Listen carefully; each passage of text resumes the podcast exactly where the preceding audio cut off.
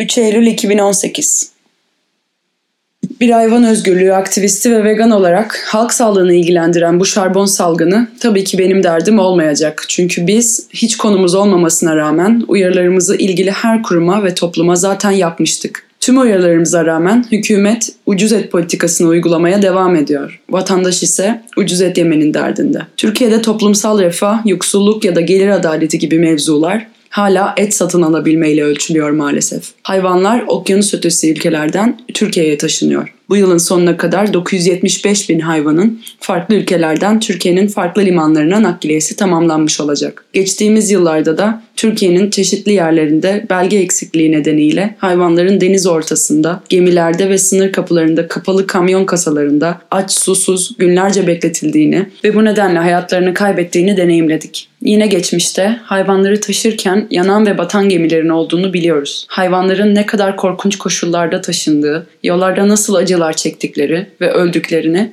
birçok kez kamuoyuna duyurduk ancak kimse hayvanların derdini umursamadı. Geçtiğimiz günlerde Ankara Gölbaşı'nda patlak veren şarbon hastalığı et ve süt kurumu ihalesi kapsamında Brezilya'dan getirilen yaklaşık 4000 hayvandan oluşan sürüde tespit edildi. Bu salgında da fatura yine neredeyse bir aylık süre boyunca binbir işkence ile taşınan hayvanlara kesildi. Tarım ve Orman Bakanlığı bu sürüden 50 sığırı katletti.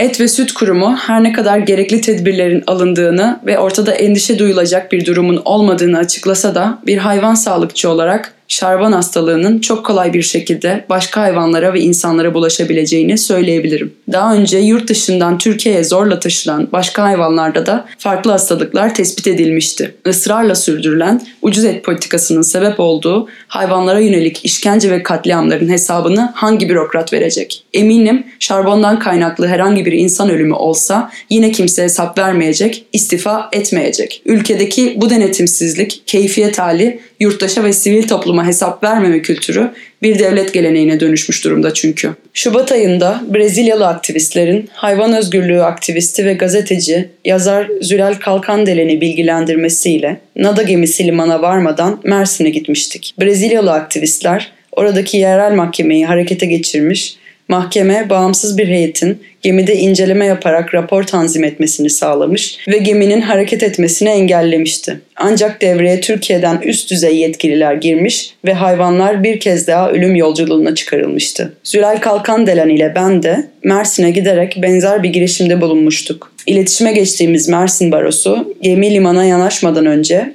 savcılığı durum hakkında bilgilendirmiş ve suç duyurusunda bulunmuştu. Ancak yargıda, bürokraside harekete geçmemişti. Mersin Limanı'nda öyle bir yoğun güvenlik önlemi alınmıştı ki ne bizler ne gazeteciler ne de milletvekilleri limana giriş yapabildi. Liman ve şirket görevlileri hayvanlar gemiden indirilirken görüntü almak isteyen kişilerin çektiği fotoğrafları sildirdi. Gemide ve limanda hummalı bir temizlik çalışması yapılsa da kamyonlara adeta sıkıştırılan hayvanların kokusu tüm kenti sardı. Ulusal ve uluslararası uluslararası mevzuatın varlığına rağmen bir aydır deniz ortasında perişan olan hayvanlar bu sefer kamyonlarla farklı illere yine işkenceyle taşındı. Tanık olduğumuz işkence ne ilk ne de sondu.